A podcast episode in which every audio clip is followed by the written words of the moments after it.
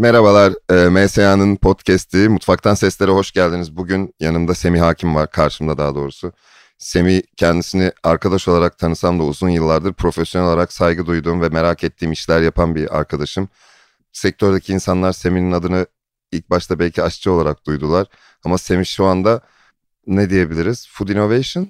Olur. Olur mu? Olur. Food Innovation. Food Innovation Türkçesi ne? Gıda inovasyonu. Teşekkürler. Rica ederim. Gıda inovasyonu Ben alanı. anlatayım mı? evet yani çok daha iyi olur. Gıda ino- inovasyonu alanında çalışıyor. Fakat benim ilgimi çeken şey çok disiplinli olması bu işin. Yani hem e, ticaretiyle hem ambalajıyla hem üretimiyle hem insanlarıyla hem de kompleks bir e, mimariyle uğraşıyor. Yani son ürünü görmek çok kolay. Arkada neler oluyor ben onu merak ediyorum açıkçası.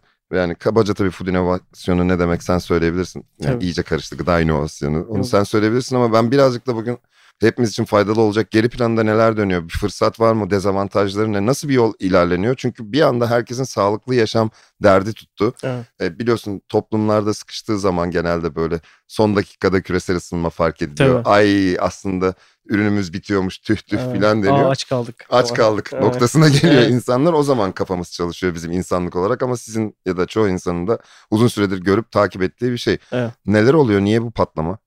Ee, öncelikle çok teşekkür ederim hakikaten yani şunun parçası olmak benim için mutluluk. Güzel sözlerin için de ayrıca çok teşekkür ederim. Dediğin gibi yani beni hani aslında tanıyan insanlar aşçı olarak tanıyor. Hani aşçılıktan sonra 7 yılda e, daha çok işte danışmanlık, gıda inovasyonu tarafına geçtik. Bizim aslında niye bu şu an oluyor kısmına ben başlayayım. Sonra biz ne yapıyoruzdan biraz bahsederim. Ee, ben hep şey diyorum abi ya pandeminin aslında getirdiği en önemli varsa eğer bir pozitif yan kesinlikle gıda tarım sektörünedir. Çünkü 2019'da bizim bulunduğumuz pozisyonu düşünüyorum. İnsanlarla konuşmalarımızı düşünüyorum. İklim değişikliği çok uzak bir fikirdi. Aa, Evet yaşıyoruz bir şeyler vardı.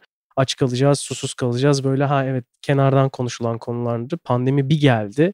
İnsanlar tarlaya gidememeye başladı. Hasatlar kesilmeye başladı. Fabrikalarda hastalıklar çıkmaya başladı. Bir anda durduk dedik ki ya bir dakika bu gıda değer zincirinde yani o totalde bir problem var. Yani bir şeyleri değiştirmemiz lazım denmeye başladı tüketici tarafından. Ondan sonra adım adım e, ortaya çıkmaya başladı. Şeffaflaşmaya başladı. Ya evet bizim ciddi problemlerimiz var. Evet iklim değişikliğinin sebeplerinden bir tanesi aslında bu genel gıda değer zincirinin yanlış kurgulanması olsun. Su tüketiminin ciddi problemlere yol açması, su kıtlığının ne olduğu falan derken 3 sene içerisinde aslında bunun sayesinde bir taraftan e, bu konu başlığı aslında merkeze oturdu bir anda. Yani evet bizim bir şeyler yapmamız gerekiyor. Burada en önemli detaylardan bir tanesi ben hep anlatırken öyle anlatıyorum. Hani biz 7 yıldır buradayız. Ben Kök Project'in kurucusu olarak 7 yıldır çalışıyorum. E, 7 yılda gıda inovasyonu, gıda girişimciliği nedirden bugün geldiğimizde biz işte iklim değişikliğine, gıda güvenliğine, gıda güvencesine çalışıyoruz diye dediğimizde karşılık bulabiliyoruz. Eskiden gıda girişimciliği nedir? Restoran mı açıyorsunuz diyorlardı. Bir de eskiden aşçı olunca ha evet herhalde öyle bir şey oluyor. Ee, yavaş yavaş oturmaya başladı bir konsensus yani buradaki ihtiyaç meselesi. O da iklim değişikliğinin aslında etkisini direkt yaşamaya başladığımızdan da alakalı. Yani havalar, hasatta yaşanan problemler, su kıtlığı vesaire derken biz birebir ürün alamamaya, üründe problem yaşamaya, finansal zorluklarını yaşamaya, gıda enflasyonu yaşamaya bunların hepsi birbiriyle ilişkili. Ve bu sene tabii dünyada da ciddi bir gıda enflasyonu var. İşte dün Bloomberg biraz dolandırdım ama Bloomberg Opinion mesela demiş dün işte gıda fiyatları düşüyor, düşmeye devam eder mi vesaire diye. O yüzden artık bizim gündemimizin tepesine oturdu bu konu. Yani ne yiyeceğiz sonu Aynen sorusu öyle. var Aynen öyle. son kullanıcıda. Şimdi ne yiyeceğiz? Sonra ne yiyeceğiz? İlerleyen jenerasyonlarda ne yiyeceğiz? Benim çocuğum ne yiyecek? Torunum ne yiyecek? Nereye gidiyoruz? Yani bunları gerçekten artık sormaya başladık. Anlatırken de hep şey diyorum ben. Yani oyun, teknoloji buralar çok büyük sektörler. Çok önemli yani çok ciddi para kazandıran sektörler ama asıl önem aslında iklim değişikliği, gıda güvenliği bu konularda. Çünkü oyun bir şekilde tekrardan şey yapar ama gıdayı şimdi çözmezsek aç kalacağız. Yani o da çok reel bir problem yaşıyoruz. O yüzden de gündeme oturdu artık. Alternatif gıdalar Alternatif gıdalar aslında çok eğlenceli bir konu. Ee, benim çok çok heyecanlandığım bir konu. Hatta senle de daha onu konuşamadık. Ben geçen hafta şeydeydim işte Tel Aviv'de bir girişimin etini tattım. Bunlar e, bitki bazlı et üretiyorlar 3D printerlarla. Manyak bir konsept. E, kebap yapmışlar. Bildiğin Adana kebap. Ama sana bir şey söyleyeyim. Ya yediğin bütün vasat kebapları düşün. Hatta bir segment üstünü de hepsinden iyiydi. Yan yana koysan anlamazsın. İmkansız. Yani o eski kimyasal tadı, o böyle içinde et değil bu ama ete benziyor falan. O işte impossible'lar şunlar bunlar falan. Yok abi bayağı bildiğin yapmışlar. Ve hani böyle işte içine pitaya koyuyor, soğanını koyuyor, yoğurt sosunu koyuyor. Sen keyifle yerken ya evet bir dakika bu et değil ya falan oluyorsun yani sonraki aşamada. O yüzden böyle çok büyük konu alternatif Ulaşılabilir protein. fiyatta değiller ama henüz daha değil mi? Daha değil. Yani O çok şöyle uzun vadeli bir yatırım. ya şöyle bir problem var orada. Üretimi pahalı. Yani doğruya doğru. Et üretimi hala çok ucuz. Hele ki şeye kıyasla yani bugün piyasada marketlerde bulduğun etlerle alternatif etler arasında ciddi bir fiyat farkı var. Alternatif ürün deyince ama et sadece et değil de başka neler oluyor açıkçası ben onu merak ediyorum. Tabii. Daha doğrusu yani bu programı dinleyen bir kişi önündeki 3 yılda 5 yılda yeni neler görecek birazcık fikir alabilir mi? Tabii ki. Önümüz açık mı? Çok. Şöyle anlatayım sana. Ee, temelde dört tane segment var. Bitki bazlı, e, böcek bazlı, yosun bazlı ve laboratuvar. Bu dördünde de e, ayrı ayrı ürünler var. Yani süt de var, et de var, tavuk da var, deniz ürünü de var. Bir sürü seçenek var. Yıllar içinde özellikle son 5 senede ciddi seviyede burada da bir artış oldu. Çünkü insanların ilgisi arttı, merakı arttı.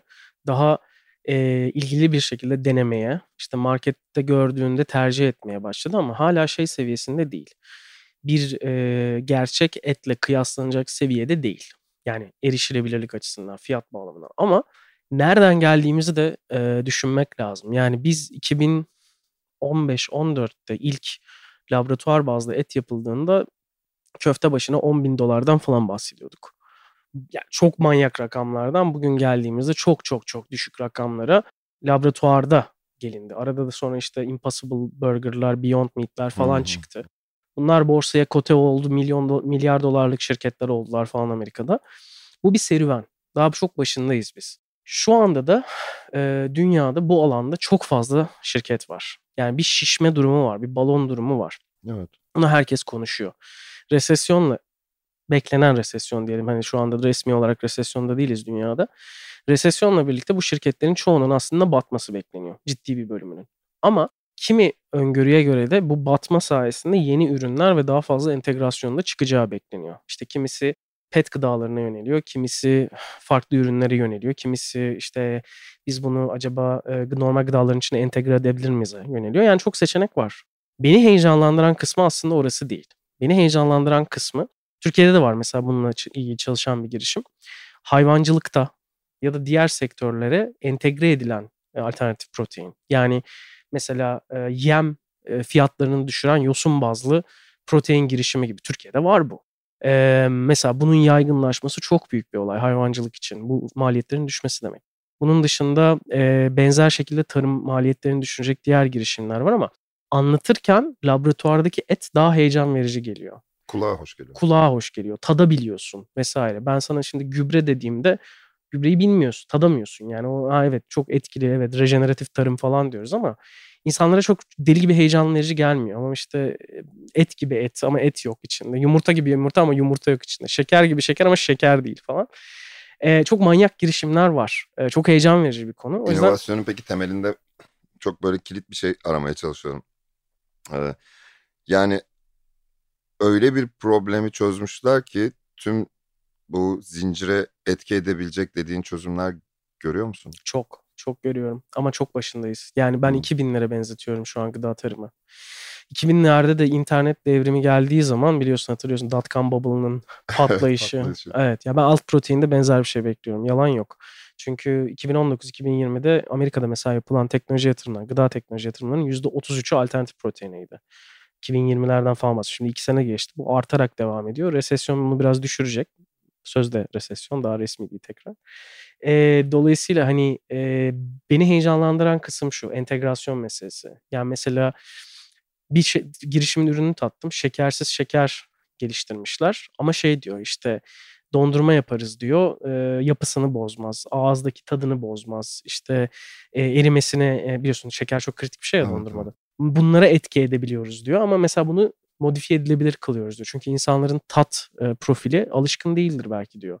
%50 bizim ürün, %50 beyaz şeker. %70 bizim ürün, %30 beyaz Hmm. şeker ya da tam tersi falan diyor. Mesela o bana çok heyecan verici geliyor. Başka bir girişimle tanıştım. Onlar da şey diyor, biz onu etle karıştırabiliriz diyor. Yani plant based bir şey, bitki bazlı bir ürün yaptık. normal etle karıştırıp en azından işte fast food zincirlerinde falan kullanabiliriz. Peki ağız tadının değişmesine ne diyorsun? Yani şöyle şu anlamda. Şimdi et gibi et yapmak istememizin nedeni eti biliyoruz. Doğru. Yani ona doğru gitmeye çalışıyoruz. E, bu da şu demek e, daha karaktersiz ya da kendine has tatları olan hiç daha önce tatmadığımız tadlar gelecek. Doğru. E, buna da alıştırmamız gerekecek kendimizi. Haklısın. Yani bu hep böyle geçecek mi? Hep ete benzetecek miyiz ya da bir nesil mi unutacak? E, bu birazcık farazi bir şey ama ne düşünüyorsun geleceğe dair? Ya çok doğru bir soru bu. Ee, bence biraz şurada da olay var. Kesinlikle değişiyor ağız tadı. Tercihler değişiyor, tüketici tercihleri değişiyor. Jenerasyonel değişime baktığın zaman şey çok daha güçlü bir yanı var. Yani ben hani Z jenerasyonu ve hani devamında gelecek olan alfanın iklim değişikliği konusunda çok hassasiyet çok yüksek. Zaten görüyorsun bir sürü zaten hani hakikaten iklim değişikliği aktivizmi evet, Greta'lar var etrafta. Gre- bir sürü Greta var bir gerçekten Greta dünyanın var. her yerinde. Koca bir jenerasyon Greta gerçekten. Beni çok heyecanlandırıyor bu mesela. Ama mesela orada tercihe baktığın zaman hani tüketici tercihinde o da bir faktör ama diğer jenerasyonlar da burada. Dolayısıyla bir orta yolu bulunması gerekecek. Ben hep şunu söylüyorum entegrasyona baktığın zaman şimdi mesela bütün fast food zincirlerinde bence alternatif et kullanılabilir. Yani gerçekten ne kadar et tadı alıyorsun ki onlarda. Yani o da doğru. Yani ve ne kadar sıklıkla tüketiyorsun yani. Zaten çok sık tüketmemen gereken bir şey en başta. O bambaşka bir konu. Ama şöyle bir şey var. Yani bu bu zincirlere entegre olması demek insanların aslında erişilebilir olma, erişmesi buna ve tecrübe etmesi önemli bir detay bütün fast food zincirinde kullanılan eti sen alternatif protein yapabilirsin bence. Zaten fabrikasyon bir etten bahsediyoruz. Yani bunu kötü anlamda söylemiyorum. Yani sonuçta argüman bu. Hızlı ve çabuk. Doğru. O yüzden de mesela bu büyük bir fırsat olarak görüyorum ben. Ama mesela ev tüketiminde o değişebilir. Mesela ev tüketiminde gerçek et tükettiğin günlerle e, imitasyona ya da plant based ya işte bitki bazlıyı tercih edeceğin günler olabilir ileride. Neden olmasın 10-15 seneye. Peki food inovasyonu sadece şeye sıkıştırmayalım alternatif besine proteini. Asıl başka neler dönüyor food inovasyonu? Mesela ya üretim bandı teknolojisi evet. de bu işin içine dahil mi? Tarım Baştan teknolojileri sonra. var Tabii. mı? Neler oluyor? Hele hele ben Türkiye'de şunu o yüzden soruyorum. Yani ben çocukken burada en klasik şekilde yerli mal haftası yapılırdı ve Türkiye'den hemen hemen her türlü sebze meyve çıkar diye biliyorduk.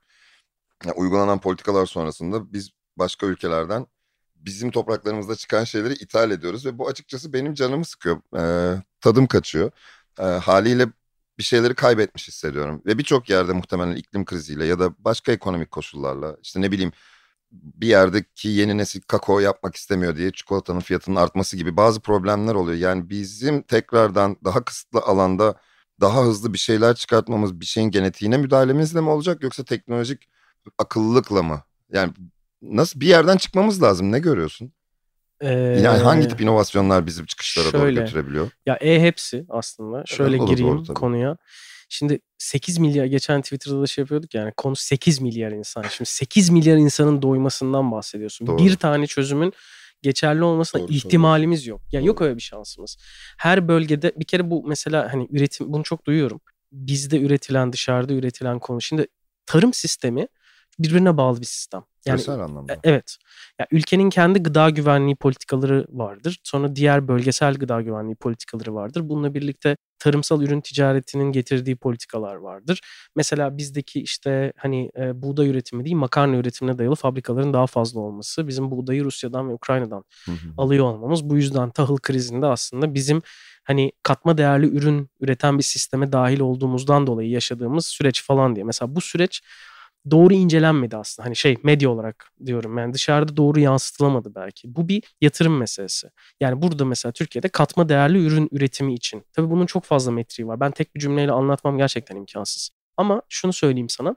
Tüm değer zincirinde inovasyon entegrasyonuna şu an ihtiyacımız var. Yani tohumdan tabağa, e, topraktan rafa, her yere. Bizim en önemli, yani benim kişisel olarak en önemli gördüğüm kısım tarımsal girdi maliyetlerinin global olarak düşürülmesi, verimin arttırılması ve iklime dayanıklı, dayanıklı, iklime dayanıklı üretimin yapılması. Bizim bu üç başlığa ihtiyacımız var. Tamam mı? Bu üç başlığın getirdiği bir de finansal etkiler var. Biyoteknolojik etkiler var. Yani bütün bu çözümlere bizim ihtiyacımız var. Türkiye'de de birçok startup var, girişim var bunu yapan. Ama çok temelde baktığın zaman biz e, tarımsal üretimde kullandığımız işte e, girdiler yani işte gübreler olsun, ilaçlar olsun, işte su olsun, makina olsun vesaire bütün bunların maliyetlerinin yüksekliği sebebiyle biz gıda enflasyonunda yani fiyatlarda yükseliş oluyor. bunlar hepsi birbirine bağlı. Yani gübrenin Doğru. fiyatının artmasının sebebi işte fosfatı sen burada üretmiyorsun, dışarıdan getiriyorsun. E, Üretemezsin çünkü madenin yok. Yani yoksa yoktur, yapacak bir şey yok. Vesaire yani sonuçta hep birbirimize bağlı vaziyetteyiz dünyaca. O yüzden problemler ortak. O yüzden de çıkan herhangi bir çözümün e, her yere uygulanmasına ihtiyacımız var ve en önemlisi ben kişisel olarak görüyorum ve bunu hani en mesela anlatırken de en az heyecan verici konu başlığıdır bu aslında. Bir Hangisi? tarımsal biyoteknoloji.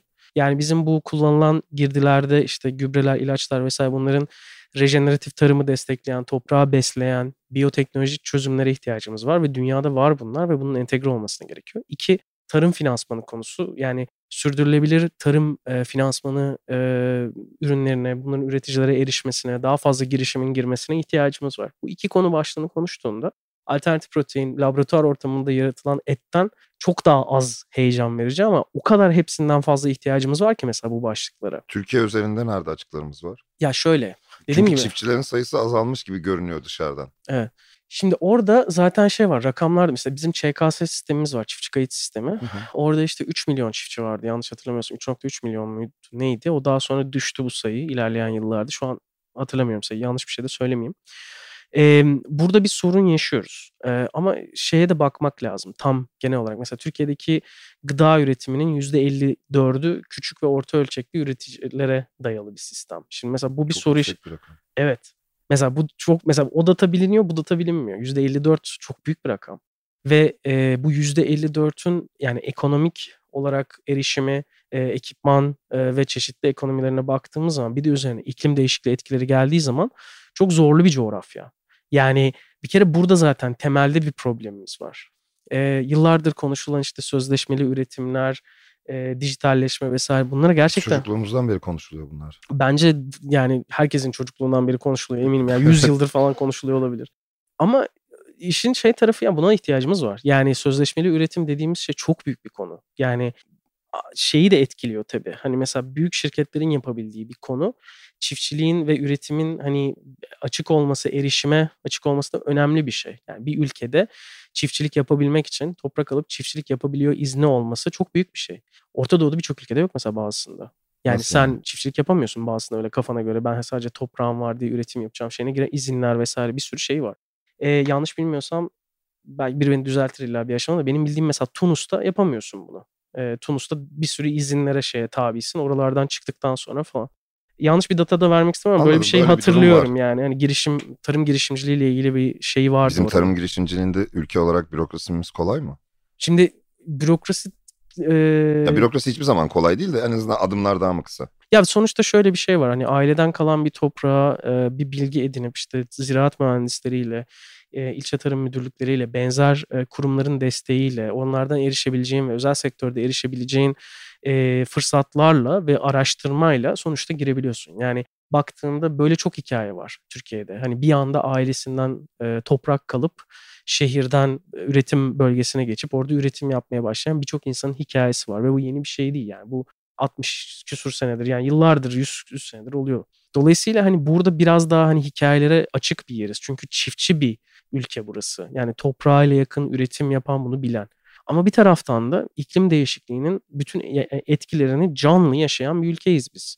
Yani havaların e, yarattığı işte ısınmalar olsun, oluşan dolular olsun, bu üretimi etkilemesi olsun. Zaten nispeten hassas olan bir üretim de- değer zincirine bir de iklim değişikliğini eklediğinde, bir de ekonomik yükünü eklediğinde çok zor bir şey çıkıyor ortaya. Biz o yüzden çözüm teknoloji diyoruz aslında. Tamam kolay bir şey değil.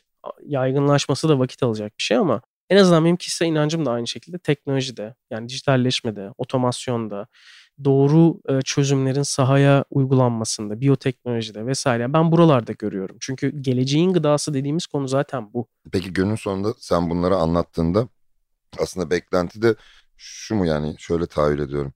Ben bu teknolojik gelişmeleri tarım sürecine entegre edersem çok iyi verim alacağımı hayal edebiliyorum diyorsun.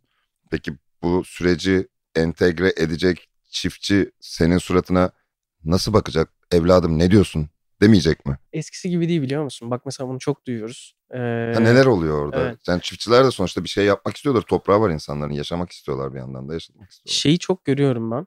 Ee, mesela bu, bu yorumu çok duyarım ben. e, şeydir mesela işte çiftçiler bilmez, çiftçiler o teknoloji şey az biliyorlar. Yani herkesin haberi Bilmezden var. değil genelde bizde böyle bir şey ya o iş öyle olmaz diye elinin tersiyle itilir ya. Hepsi değil işte. Her üretici için değil. Burada bir maliyet faktörü var. Yani bunu da Hı. göz önünde bulundurmak lazım. Şimdi şöyle düşün. Sen üretim yap, yapacaksın e, ve baktığında sen bir finansman yatırımı yapıyorsun. Bununla bütün girdilerini satın alıyorsun. Üretimini yapıyorsun. Sene boyunca bakıyorsun. Emek harcıyorsun. Hep eksidesin hasata kadar. Ona göre kredi çekiyorsun. Ona göre işte teşvik kullanıyorsun. Ona göre üretimini yapıyorsun. Ona göre bir şeyleri kiralıyorsun falan. Hasat geliyor. Hasat yaptıktan sonra bir fiyat belirleniyor. Ona göre satış yapıp o parayı geri toplayıp bütün masrafını, kredini kapatıp üstüne para kazanman gerekiyor. Bu arada don oluyor, yağmur oluyor, bilmem ne oluyor. E sen sigorta yaptın mı? Sigorta ya bir sürü faktör var. Evet, anlatabiliyor evet, muyum? evet, evet. Şimdi sen mesela bir girişim olarak gittiğin zaman bu çiftçi şunu diyebiliyorsan ben senin girdi maliyetlerini düşürüyorum, verimini arttırıyorum. İşte iklime dayanıklı bir şey geliştiriyorum. Bununla birlikte hasat sonrası e, şeyini, e, raf ömrünü uzatıyorum, atığı engelliyorum vesaire. Yani nokta atışı hem verim arttıracak, hem maliyeti düşürecek, hem daha fazla para kazandıracak çözümlerin her zaman sahada karşılığı var. İkna süreci ve buna erişim mesela. Ee, değişiyor dediğim de o ya eskisi gibi değil. Hani üreticiler çok farkındalar. Yani bir de bir şey var mesela biz kocaman bir ülke. Çok fazla bölgede üretim yapılıyor ve her mesela bu çok bilinmez hani bunu özellikle de söylemek istiyorum. Mesela her ürünün üretim değer zincirindeki çiftçi profili farklıdır neredeyse. Yani bölgedeki de farklıdır. Ya İç Anadolu'daki mercimek üreticisiyle, Ege'deki domates üreticisiyle, e, Şanlıurfa'daki pamuk üreticisiyle, Trakya'daki üzüm üreticisi. Başka profiller, başka ihtiyaçlar, başka hasat ve üretim süreçleri var. Yani e, farklı e, ürün ihtiyaçları var. Farklı teknolojiye yatkınlık, ilgi, alaka var. Herkes farklı. Ekonomik güç farklı. Yani bazı ürünleri üreten üreticiler gerçekten çok cid- ciddi finansal güce sahipken bazıları çok daha orta ya da düşük olabiliyor. Şimdi bu çok çetrefilli bir e, data baktığımızda ve sen bir girişimcisin ve bu herkese uyan bir çözüm üretmen çok zor.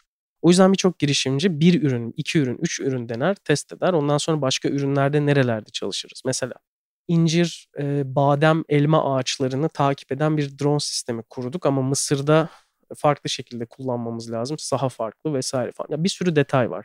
Dolayısıyla hani herkese tek çözüm olmuyor. Profiller farklı oluyor. Girişimcilerin sunduğu ürünler farklı oluyor. O yüzden hep böyle ben hani şey yaparken bunu insanlar çok farkında ama erişilebilir olması için fiyatı ve performansını da görmesi gerekiyor. O zaman şu an piyasaya giren bir sürü oyuncu var. Ortalık bir süre böyle dalgalanacak. Bazı standartlar önümüzdeki 5-10 Tabii. yılda oturacak. %100.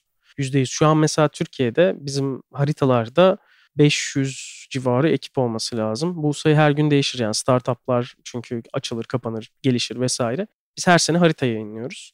Ee, mesela son iki senede rakamlar artmaya başladı. İşte tarım dikeylerinde, tarım teknolojilerinde arttı, gıda teknolojilerinde, alternatif proteinde arttı. Mesela o trendleri görebiliyoruz. Dediğim gibi 5 sene içerisinde zaten şey değişmeye başlayacak. Nasıl bir üretim var, ihtiyaçlar neler, iklim değişikliğini zaten birebir yaşıyoruz. Bir de çok önemli bir tarih var, 2026 var. 2026 bu Avrupa Birliği ve karbon e, yani yeşil anlaşmalar hı ve bunların yükümlülüklerin yavaş yavaş artık hani gerçekleşmesi ve şirketlerin bu yükümlülüklere ka- e, takiben üretim yapmadıkları zaman ürünlerini satamayacak noktaya gelmesi gibi bir sürü detay var. Bunların da oturması zaman alacak. Peki gün- ulaşılabilir. Yani gene şu geliyor benim aklıma. Ne zaman böyle bir şey konuşulsa yani yi- yiyeceklerin sınıfsallaşması gibi bir şey olabiliyor. Ulaşılabilir fiyata gelecek mi? Çünkü bu tip önlemler alan firmalar diyecek ki ben de buraya yatırım yaptım. Bunların maliyeti benim için arttı.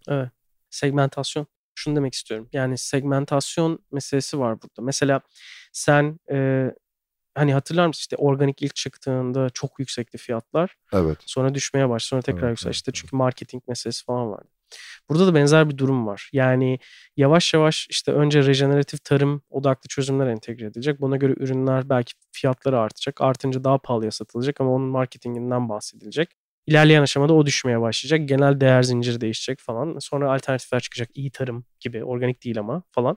Yani şey e, tek çözüm yok ya. Gerçekten yok. Yok, Konu tahmin 8 ediyorum. milyar ya 8 milyar. Yani sen mesela şey var biz hep bunu konuşuruz işte e, Endonezya'da e, altın pirinç diye bir case study vardır. E, bu Endonezya'da yetiştirilen GDO'lu bir pirinç Okey. ürünü. Tamam mı? E, özellikle K vitaminine yani K vitamini sağlayacak ve diğer vitaminleri sağlayacak gıdalara erişimi olmayan komünitelere bu pirincin e, tohumları verilerek onların yetiştirilmesi. Benim bu, bildiğim kadarıyla da zaten sadece uzak doğuda pirinç ağırlıklı beslenmeden dolayı birçok da hastalık oluyor. Bazı vitaminleri alamıyorlar diye. Doğru mu? E, işte mesela aynen ya hayır e, diyetteki dağıtım şeyiyle Şey, alakalı ha. dengeden o alakalı. nedir? ya? Ben de tam anlayamadığım için sana sorayım belki. Ya şey tabii bir diyetisyen kadar söyleyemem ama yani şöyle söyleyebilirim. Hani sonuçta senin dengeli beslenmeye ihtiyacın var ve sadece tek yani monokültür beslendiğin zaman e, vücudunda ihtiyaçlarını karşılayamadığın için çeşitli hastalıklar Bu oluşabiliyor. bahsettiğin altın pirinç de bu tarz Ha, bir onu, onu modifikasyonla, söylüyordum. Aynen. Şimdi mesela evet yani belirli gıdaları erişemedikleri için ve hani çeşitli detayları da var orada. E, altın pirinç tohumları e, verilip bunların yetiştirilmesi öneriliyor ve bu test ediliyor. Yetişiyor pirinç ve daha sonra işte insanlara etkisi inceleniyor vesaire. Mesela bu GDO'lu bir ürün. GDO meselesi zaten başlı başına bir e, tartışma konusu. Yani yıllar içinde de değişecek ve önümüzdeki yıllarda çok daha fazla aslında konuşacağımız bir Doğal konu olacak. yollarla modifiye edilmiyor mu bunlar zaten bir anlamda? Doğal yol da var. Kim yani genetiğiyle oynanarak da var. Yine yani şey yok. e, herkese Bence müthiş bir tartışma. Ben GDO'yu destekleyen taraftayım her zaman. yani Şu şöyle anlamda yani GDO'yu destekleyen derken tamamen sentetik bir oluşumdan ziyade farklı doğal aşılamalar ya da farklı karşılaştırmalarla yeni daha verimli ürünler çıkartılabileceğini düşünüyorum ama tabii dediğin işin daha garip bir tartışma yönü var. %100 katılıyorum sana. Şöyle söyleyeyim sadece. Bir coğrafyada üretilen ürünle diğer coğrafyada aynı ürün üretme şansın olmayabiliyor. Hı. Özellikle iklim değişikliğiyle birlikte e, atıyorum mesela buğday yetiştirememek e, ki buğday bazen hani çok daha düşük talebi olan bir ürün ya da mesela çok yüksek talebi olan patates mesela çok su tüketen e, bu gibi ürünleri her yerde yetiştiremiyorsun. Şimdi ama gıda krizi dünyada her yerde var. Şimdi sen yetiştiremeyen bir yere çözüm üretmezsen orta ve uzun, uzun vadede gıda güvenliği problemleri daha da büyüyerek göçe sebep olur. Orta Doğu'da örneğin yani MENA bölge, Orta Doğu Kuzey Afrika bölgesi mesela dünyada 33 tane su kıtlığı çeken ülke var. 14 tanesi burada. 33'ten 14'ü burada. Şimdi burada tarım yapmak nasıl gerçekleşebilecek ki aslında verimli topraklar olan bölgeler de var orada işte Kuzey Afrika'da, şeyde Levant'ta vesaire. Şimdi bunu göz önünde bulundurduğunda buna eğer çözüm geliştirmezsen yani optimize su tüketimi işte ne bileyim susuzluğa dayanı dayalıklı e, şeyler e, ürünler gibi ya da iklim değişikliğine su işte şey e, ekstrem bir anda gelen soğuklara dayanıklı falan gibi böyle buna yönelik bir planlama ve üretim yapmazsan bu orta ve uzun vadede çok büyük gıda krizlerine sebep olur. Dolayısıyla bizim dünyada şu an yaşadığımız değişim biraz bununla alakalı. Yani bizim total bir değişim içerisinde bu hem teknoloji entegrasyonu hem de optimum girdi kullanımına ihtiyacımız var. Optimum su, optimum girdi, optimum maliyet ve maksimum verim. Bunu sağlayacak çözümler gerekiyor. Peki o zaman bu Endonezya'daki altın pirinci denendikten sonra insanlardaki etkileri ne oldu? Pozitif. Yani şey hani sonuçta o vitamini alabiliyorlar. Sonuçta hani onun orta vadede, uzun vadede yarattığı diğer sağlık etkileri neler? Hani onları da araştırıp bulunabilir elbette. Ama O kadar e, fazla çer çöp yiyoruz ki belki farkında onu olmadan. Ben söyleyecektim. artık bunun ölçülebileceğini sanmıyorum. aynen onu söyleyecektim. Yani sonuçta Bilimsel bir şey yok yani çünkü sistematik değil bu iş. işte şey mantığımıza bakmak gerekiyor o yüzden. Yani ürettiğimiz gıdanın bu et olur, başka ürünler olur. Doğaya ve dünyaya verdiği zarar, bize yararı ve bunlarla birlikte bunun alternatifi var mı soru başlığı. Bütün alternatif protein konu başlığının en büyük ve bir numaralı değer önerisi budur. Biz %90'a kadar daha az su tüketiyoruz. Şimdi bunun üstüne çıkamıyorsun. Mesela bugün bir girişimcileydim. Çekirge bazlı protein üzerine çalışıyor ve onu mesela işte köfte ve burger şeklinde geliştirilebilecek bir e, product geliştirmiş. Su tüketimini düşüren e, ve aslında bitki bazlı proteinden ya da laboratuvar bazlı proteinden çok daha fazla verim sağlayabileceğin çünkü böcek üretimi çok daha hızlı yapabildiğin çok büyük bir protein kaynağı olan daha besleyici olan bir ürün. Ama mesela orada bir marketing yani orada bir pazarlama ihtiyacı var. Ya biz çekirge mi yiyeceğiz? Şimdi evet Evet, yiyeceğiz. çekirge yiyeceğiz. Yani çıtır çıtır yani şey değil hani kabak çekirdeği gibi yemeyeceğiz belki ama hani sonuçta köftenin içine işte ne bileyim etin içine bir yere sosa falan Farklı atıp protein olarak kullanacaksın. Aynen öyle niye yapmayasın? Yani bu sonuçta bizim daha fazla seçeneğe erişmemizle alakalı. Yani bizim çözümlere açık olmamızla alakalı. O yüzden diyorum mesela tek bir çözüm yok. Organik tarım yapalım bitti bu. Hayır değil. Et yemeyeceğiz bitti bu. Hayır değil mümkün değil. Yani 8 milyar insanın bir anda et yemeyi durdurması, organik tarıma yatırım yap- böyle bir şey mümkün değil. Yani o- olabilecek bir şey değil bu. Olabilecek şeyleri Gerçekçi değil. Evet. Niye gerçekçi olmayan şeyleri hala konuşuyoruz 2022'de? Yani ben hep buna takılıyorum. Yani gerçekçi olan şu var. Teknoloji var, saha testleri var. bilim var. iklim değişikliğinin raporları var. Dünyanın bir konsensusu var. Biz niye hala 1990'lardaki fikirleri konuşuyoruz? Yani bu çok algıyı da etkiliyor. Anlıyorum, anlıyorum. Bu aralar çok sık olan önemli sanat eserlerine boya fırlatma ya da elini ya da saçını başını yapıştırma e, geleneği var ya protestoları. Bazılarından bir geçen gün bir tanesinde galiba Gustav Klimt'in bir eserine petrol bazlı bir şey boya ya da siyah bir boya fırlatmışlar. Ve bunu da fosil yakıt kullanımının artık olmasını istemediğini söyleyen çevreci bir grup yapmış ama ben de onu tartışıyordum. Yani biz zaten fosil yakıttan kurtulmak için son 15-20 belki de daha uzun yıllardır evet. elektrikli araçlar, elektrikli teknolojilere geçiyoruz. Ee, o konu zaten bitmeye çalışıyor. Aynen. Ama yerine alternatif bir şey koymadan bunu da çekemiyorsun. Bazı gerçekçi gelmeyen noktası bana bu. Yani romantik olması çok iyi. Anlıyorum yaklaşımı. Ama e, tamam zaten biz onu yapıyoruz. Evet. Dediğin gibi 1990'da değiliz değiliz. Şu anda. Nüfus da değil. insanlar da değil. da değil. Tüketiciler de 1990'da değil. 1990'da İstanbul nüfusu ne kadardı onu bile hatırlamıyorum ama çok daha azdı. Şu an 8 80 milyon Türkiye'de var yani. Doğru ay geçtik onu. Yani geçmişizdir bakma 20 milyon İstanbul diyoruz falan. evet. Bana garip geliyor. Çok kalabalık. 8 milyarın hepsine çözüm bulamayacak. Ben peki şunu, şunu da şunu da toparlamak için soracağım. Şimdi hep geri planını konuşuyoruz. Önümüze gelecek ürünlerde de alternatif proteinlere bakıyoruz. Bu food innovation, yani gıda inovasyonu anlamaya çalıştığım, daha doğrusu peşinden koştuğum şey şu. Gıda inovasyonu ile ben fiziki temasımı nerede sağlıyorum? Sadece işte alternatif bir protein mi yoksa ya çatalım, bıçağım, tabağım da mı, servis enstrümanım da mı değişiyor? Alışveriş algım da mı değişecek ya da yeme saatlerim de mi değişiyor? Evet. Ya da bunların bir alışverişi var mı? Şu andaki modern dünyadaki kendi tempomuza göre farklı ürünler, sıvı bazlı haplar, bilmemler şu fantastik rüyalar gerçek olacak mı? Doyma hissiyatını nasıl alacağız? Yani bu binlerce ben yine konu var. En en sıkıcı ama en önemli etkisinden sana başlayayım. Lütfen. Gıda fiyatlarının düşmesiyle başlıyor mesela. Yani en basitinden. Çünkü optimum seviyede üretim demek gıda fiyatlarının düşebilme potansiyelinin olması ve erişimin artması. En basiti bak oradan başlayalım sana. Doğru. Ama mesela heyecan verici bir şeyden bahsedecek olursa benim özellikle çok heyecan verici buldum. Supplementlerle gıdanın aslında gitgide yan yana gelmeye başladı. Sen hibrit şeyleri seviyorsun. Ben çok seviyorum.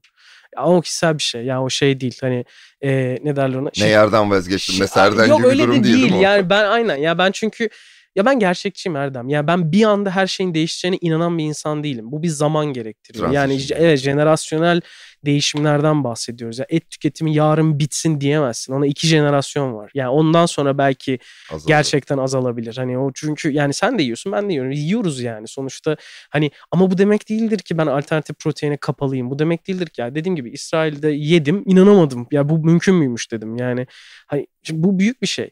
Beni heyecanlandıran kısmı fonksiyonel gıdalar ve supplement meselesinin. Yani bizim mesela magnezyum son iki yılın en büyük konusu. İşte biz artık gıdalardan yeterince magnezyum alamıyoruz. O yüzden hayatımızın sonuna kadar magnezyum supplementi kullanmalıyız diye bir sav var ortaya atılan. Mesela bunun etkileri var. Şimdi neden? Çünkü alamıyoruz yeterince diye. Şimdi bunun gıdaya entegrasyonu yapılabilir. Yani alternatif protein formülasyonuyla supplement formula, formülasyonunu birleştirdiğin zaman aslında hem e, ihtiyacın olan gıdaları almak hem vitaminleri, mineralleri almak konu başlığı var. İkinci kısım beni daha da daha hatta yani nispeten e, controversial diyebileceğimiz e, DNA bazlı e, gıda tercihleri meselesi var. Yani senin DNA'nı alerjilerine, işte kan grubuna vesaire vücut tipine göre beslenme biçimini ve programını sunan girişimler var. Çok iyi. Müthiş bir şey bence. Bunu bir de üzerine e, kurumsal beslenme programı olarak sunan girişimler de var dünyada. Yani şunu demek istiyorum sana. Senin işte çalışırken ofiste ya da herhangi bir yerde en iyi şekilde performansını sergilemen için senin vücut tipine ve DNA'na ve işte senden alınan datalara göre sunulan bir beslenme programı olduğunu düşün. Sen asla şişkinlik hissetmiyorsun. Sürekli aktifsin, sürekli yaratıcısın. Lezzet? Sürekli... Lezzet de vardır tabii. Lezzetsiz olmaz zaten lezzetsiz mümkün değil. Yani bu bütün bu alternatif protein... Doyduğunu hissedemez. Tabii tabii tabii. Lezzeti sen denklemden çıkarırsan zaten para kazanamaz asla. Bu, bu konunun zaten en kritik başlığı o.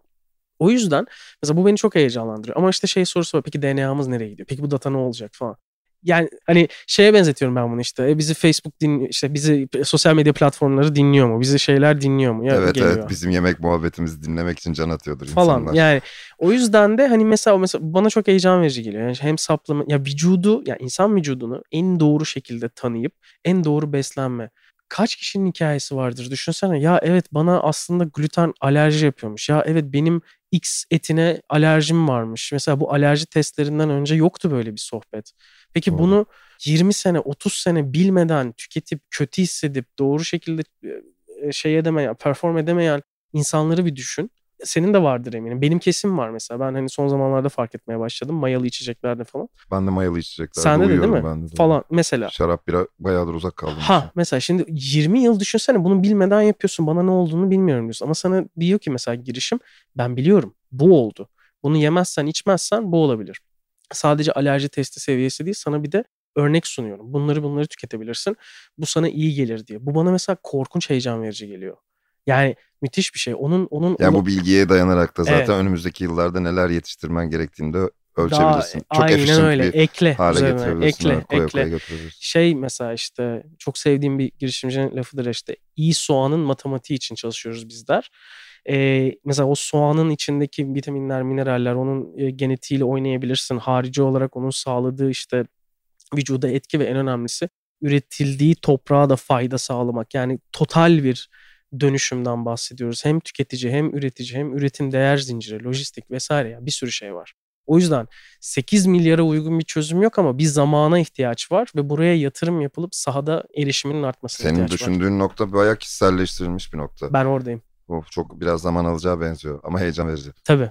E, yani Mars'ta Mars'ta patates yetiştirmek gibi bir konu bu. Ya, gerçekten gider misin aslında? Öyle bir imkanın olsa kalkar gider misin? Mars'a ilk gidecek kol- kolonide ben olmak istemem açıkçası. İlkinde ben de olmak istemem çünkü Gene evet, insan taşıyorsun be abi yani problem Evet. zaten.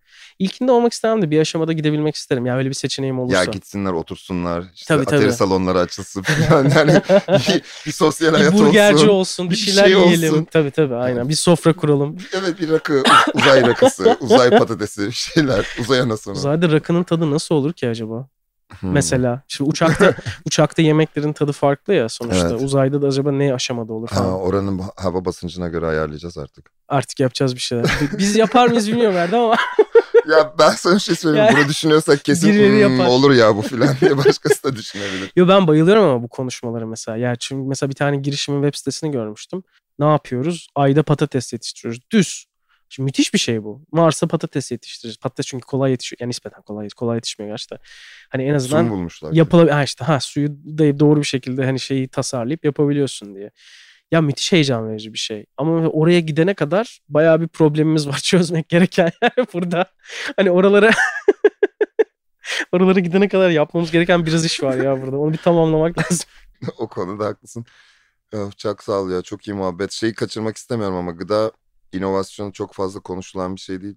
Ee, çok bilmediğimiz ya da bilinmesi elzem şeyler varsa senden duyalım. Gıda inovasyonu hakkında insanlar gıda inovasyonu denince ne anlamalılar? Yani Şöyle. Şimdiye kadar konuştuğumuz evet bir gıdayı yenilemeye yeni teknolojiler bulma ama bu hayatımızın her yerini etkileyecek ya. E, belli ki yarın öbür gün siz bununla profesyonel ilgileniyorsunuz. Bizim kucağımıza düşecek bir sorun bu. Doğru. O zaman dönüp baktığımızda gıda inovasyonunun neresine bakacağız biz? Totalden aslında değişim demek. Yani ben biraz böyle bakıyorum. Gıda inovasyonu dediğin zaman aslında sadece ürünün kendisi değil, üretilmesi, teknolojisi, ne yiyoruz, nasıl yiyoruz. Şu suyun bulunduğu şişe, şişenin materyali, içindeki su, benim içtiğim kahve e, vesaire yani total bir dönüşümden bahsediyoruz. Dijital- karakter değişimi. Evet şey. yani karakter değişimi, ürünün kendisinin içindekinin değişimi, malzemenin değişimi, malzemenin formu, e, bunun sunulma şekli, iş modeli her şey var. Yani e, Tetra bile- Pak bile bir inova büyük bir inovasyondur mesela işte sütün e, saklanması için ya da işte çeşitli içeceklerin. Yani çok basitten çok karmaşa kadar götürülebilir bu. Atıyorum mantar bazlı bir solüsyon geliştirip çileğin raf ömrünü 3 hafta arttırıp bu sayede gıda atığını %20 azaltıyorsak ya da totalden gıda atığını %60'a kadar düşürüyorsak bunların her biri inovasyondur. Bunların her biri iş modeli olarak, ürün olarak, hizmet olarak, teknoloji olarak bin tane detay var. Olaya şöyle bakmak lazım. Biz bugün sahip olduğumuz gıda değer zinciri sağlıklı değil. Bunun değişmesi gerekiyor. Bunun değişmesi için de ihtiyacımız olan şey gıda inovasyonu dediğimiz konu. Gıda inovasyonu nedir dediğimizde aslında bu değişimin aracı bu. Çünkü inovasyon son noktada oluyor. Yani biz burada sadece nokta atışı ihtiyaçları belirlemek, ihtiyaca göre ürün ve hizmet geliştirmek ve bunun sahada uygulanmasına ihtiyacımız var. Bütün bu proses zaten inovasyonun kendisini temsil ediyor. Neye ihtiyacımız var? Nasıl bir şey geliştirmeliyiz? Ne uygulayabiliriz? neler öğrendik tekrar geri dön mesela yani aslında şey gibi hani tasarım odaklı düşünce mantığında baktığın zaman hani problem çözüm buna göre ürün test et prototiple geri dön tekrar dene falan yani total dönüşüm aslında ben öyle bakıyorum. Yani sorunları keşfettik, çözümler deniyoruz. Bakalım hangileri daha evet. efektif sonuç verecek. Bayağı sonsuza dek gidecek bir şey. Kesinlikle. Yani niye biz gıda işte e, bitki bazlı et tüketiyoruz? Çünkü et üretimimizde problem var. Çok su tüketiyoruz, metan gazları vesaire. Niye bunu yiyoruz? Yani o soruyu sormak aslında biraz. Ya ondan sonra da zaten hadi şey bitki bazlı bir şeyler olsun. Bu sefer de mutlaka ilk çıkacak tartışma bitkiye de bu kadar enerji harcıyoruz. O bu şu anda var işte. Şu, yani an şu anda var vardır. Hani bunu, bunu üretmek için bu kadar enerji yakmaya gerek var mı? Muhtemelen de diyorsun ki başka bir inovasyon firması da bunun enerji e, safiyatını dengeleyecek bir şey Aynen. çalışıyor olacaktır. Ya şey örneğin bayıldığım bir örnektir bu. Ben Singapur'da bu Impossible Burger'ın e, işte üst level'dan birinin bir panelinde sordular bu soruyu. Impossible şey der. Biz dünyadaki bütün et üretiminin yerine geçeceğiz derler. Hala diyorlar işte web sitesinde falan. Adam çıkıp şey demişti. E, sizin formülasyon içinde Hindistan cevizi var. O kadar Hindistan cevizi yok dünyada. Nasıl yapacaksınız onu diyor. Adam şey biz onun reçeteyi değiştiriyoruz aslında falan diye böyle geri vites yapıyordu. Yani mesela böyle bu burada mesela bu kadar bitki yok. Yani nasıl doğru, olacak evet. o iş? Oradan mesela başka bir girişimci gelir der ki aslında çekirge var. Niye çekirgeye bakmıyoruz? Dedik ki çekirge sürdürülebilir süper. Peki yosun. Peki birbirlerine e, yanaşacak bunlar. Hepsi aynen seçenek. Konu seçenek yaratmakla alakalı. Tek çözüm yok. O yüzden diyorum ya hep aynı şeyi konuşuyoruz işte 8 milyara tek çözüm yok. Herkese ayrı bir çözüm gerekiyor.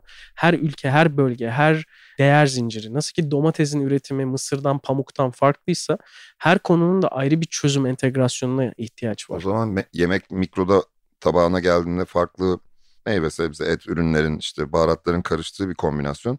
Ee, o zaman şey de makroda da gıda inovasyonu da yemeğin kendisi gibi her türlü konunun e, hedefe doğru ufak ufak kendini geliştirdiği süreçlerden ibaret şu anda. Evet aynen öyle. Yani ve bunlar bir paket çıkartıyorlar. Başka bir paket çıkacak. Mantar gibi bunlar üreyecek tabii, ve tabii, birbirleriyle tabii, bir iletişim tabii. halinde geçecekler. Onun tarımı, suyu, enerjisi, e, gıdanın kendisi, üretimi her, her konu başlığında var. Yani bunun sonu yok. Dediğin gibi çözsek bile yine bir başına dönüyoruz. İnternetin 2000'lerdeki doğru, hali gibi. Doğru. Yani bir web sitesiydi mesela 2000'lerde. Şu an neler konuşuyoruz doğru, yani. Doğru, çok bambaşka. Şu anda da gıdanın 2000'lerini yaşıyoruz. Yani şu anda da bubble'lar yaşıyoruz. Şu anda da bir e, satürasyon yaşıyoruz bazı segmentlerde. Şu anda da e, yatırımlar artmaya başlıyor vesaire. Yani çok fazla çok daha başındayız olayın. Yani çok daha yeni yeni keşfediyoruz. Yani mesela eskiden şeftim hani şeyin başında da konuştuğumuz gibi ben mesela dünyada çok görmeye başladım. Şeflikten çıkıp gıda girişimciliğine geçen, şeflikten çıkıp ne bileyim alternatif protein konularına giren, oralarda danışmanlık yapan, oralarda çalışan şey de değişiyor. Yani sistem de sektör de değişiyor. Çünkü gıdayı, tarımı tanıyan insanlar artık şeye girmeye başlıyor. Ya burada tecrübe kazanmış insanlar girmeye başlıyor. Bunun yaratacağı etkiyi biz 5 sene sonra göreceğiz. Daha yeni yeni hmm olmaya başlıyor. Yani e, o yüzden bana mesela çok heyecan verici geliyor yani. İşin başındayız diyorsun. Aynen öyle. Ya çok sağ ol vakit ayırdığın için. Sizin kök projekti takip edersem bu bilgileri de takip edebiliyor olacak mıyım? Tabii ki. Biz Nereden takip edeceğim? kökproject.com sitesinden aynı zamanda Instagram'da, Twitter'da, LinkedIn'de her yerde Kök Project hesabıyla takip edebilirsin. Biz çok ciddi şekilde bir açık kaynak e, sevdamız var. Yani biz Türkiye'deki girişimcilerin e, paylaşıldığı ekosistem haritalarından e, gıda tarım inovasyonu, su inovasyonu ile ilgili raporlar, blog yazılarına kadar birçok şeye e, açık kaynak web sitemizde paylaşıyoruz. Sosyal medyada paylaşıyoruz. Harika. Slack'te bir komünitemiz var. Kök Community diye. Orada girişimcilerin ürünlerini, hizmetlerini tanıtmalarını ve çeşitli anketler de yapıyoruz. Biz çok açık kaynağı... Ya o kadar inanan... insanla da uğraşıyorsunuz yani. Ya biz ya komünite şeyi seviyoruz. Ya biz global çünkü biz kendimizi şöyle görüyoruz ki öyleyiz de hakikaten. Biz global bir ekosistemin parçasıyız. Tabii. Ee, dünyada bizim gibi birçok organizasyonla birlikte ve eş e, aslında tempoda çalışıyoruz. Dolayısıyla biz de kendimiz masaya dokunduğumuz coğrafyalardaki bilgiyi ön plana çıkarmaya çalışarak çalışıyoruz. O yüzden de birçok çalışmamızı açık kaynak yapıyoruz. Ha şirketiz, yönetim danışmanlığı şirketiyiz. Yani dümdüz for profit kar amaçlı bir organizasyonuz. Ama açık kaynağa ben kişisel olarak da çok inanıyorum. Buna inancımın sebebi de açık kaynak geri dönüş toplayıp daha iyi oluşturulabilecek bir şeydir. Biz de yaptığımız her şeyi daha iyi yapmaya çalışıyoruz. Doğru söylüyorsun. Doğru Aynen. söylüyorsun. Çok teşekkürler. Seni. Ben teşekkür ederim. Gelip vakit ayırdığın için. Benim için mutluluk. Ee, böyle derin bir konuyu tabii ki tek programda bitiremeyiz. Ama en azından genel bir çerçeve, gidişat ve ilerleyen günlerde nereye bakmamız gerektiğine dair birçok bilgi öğrendik. Biz dinlediğiniz için çok teşekkür ederiz. Hoşçakalın.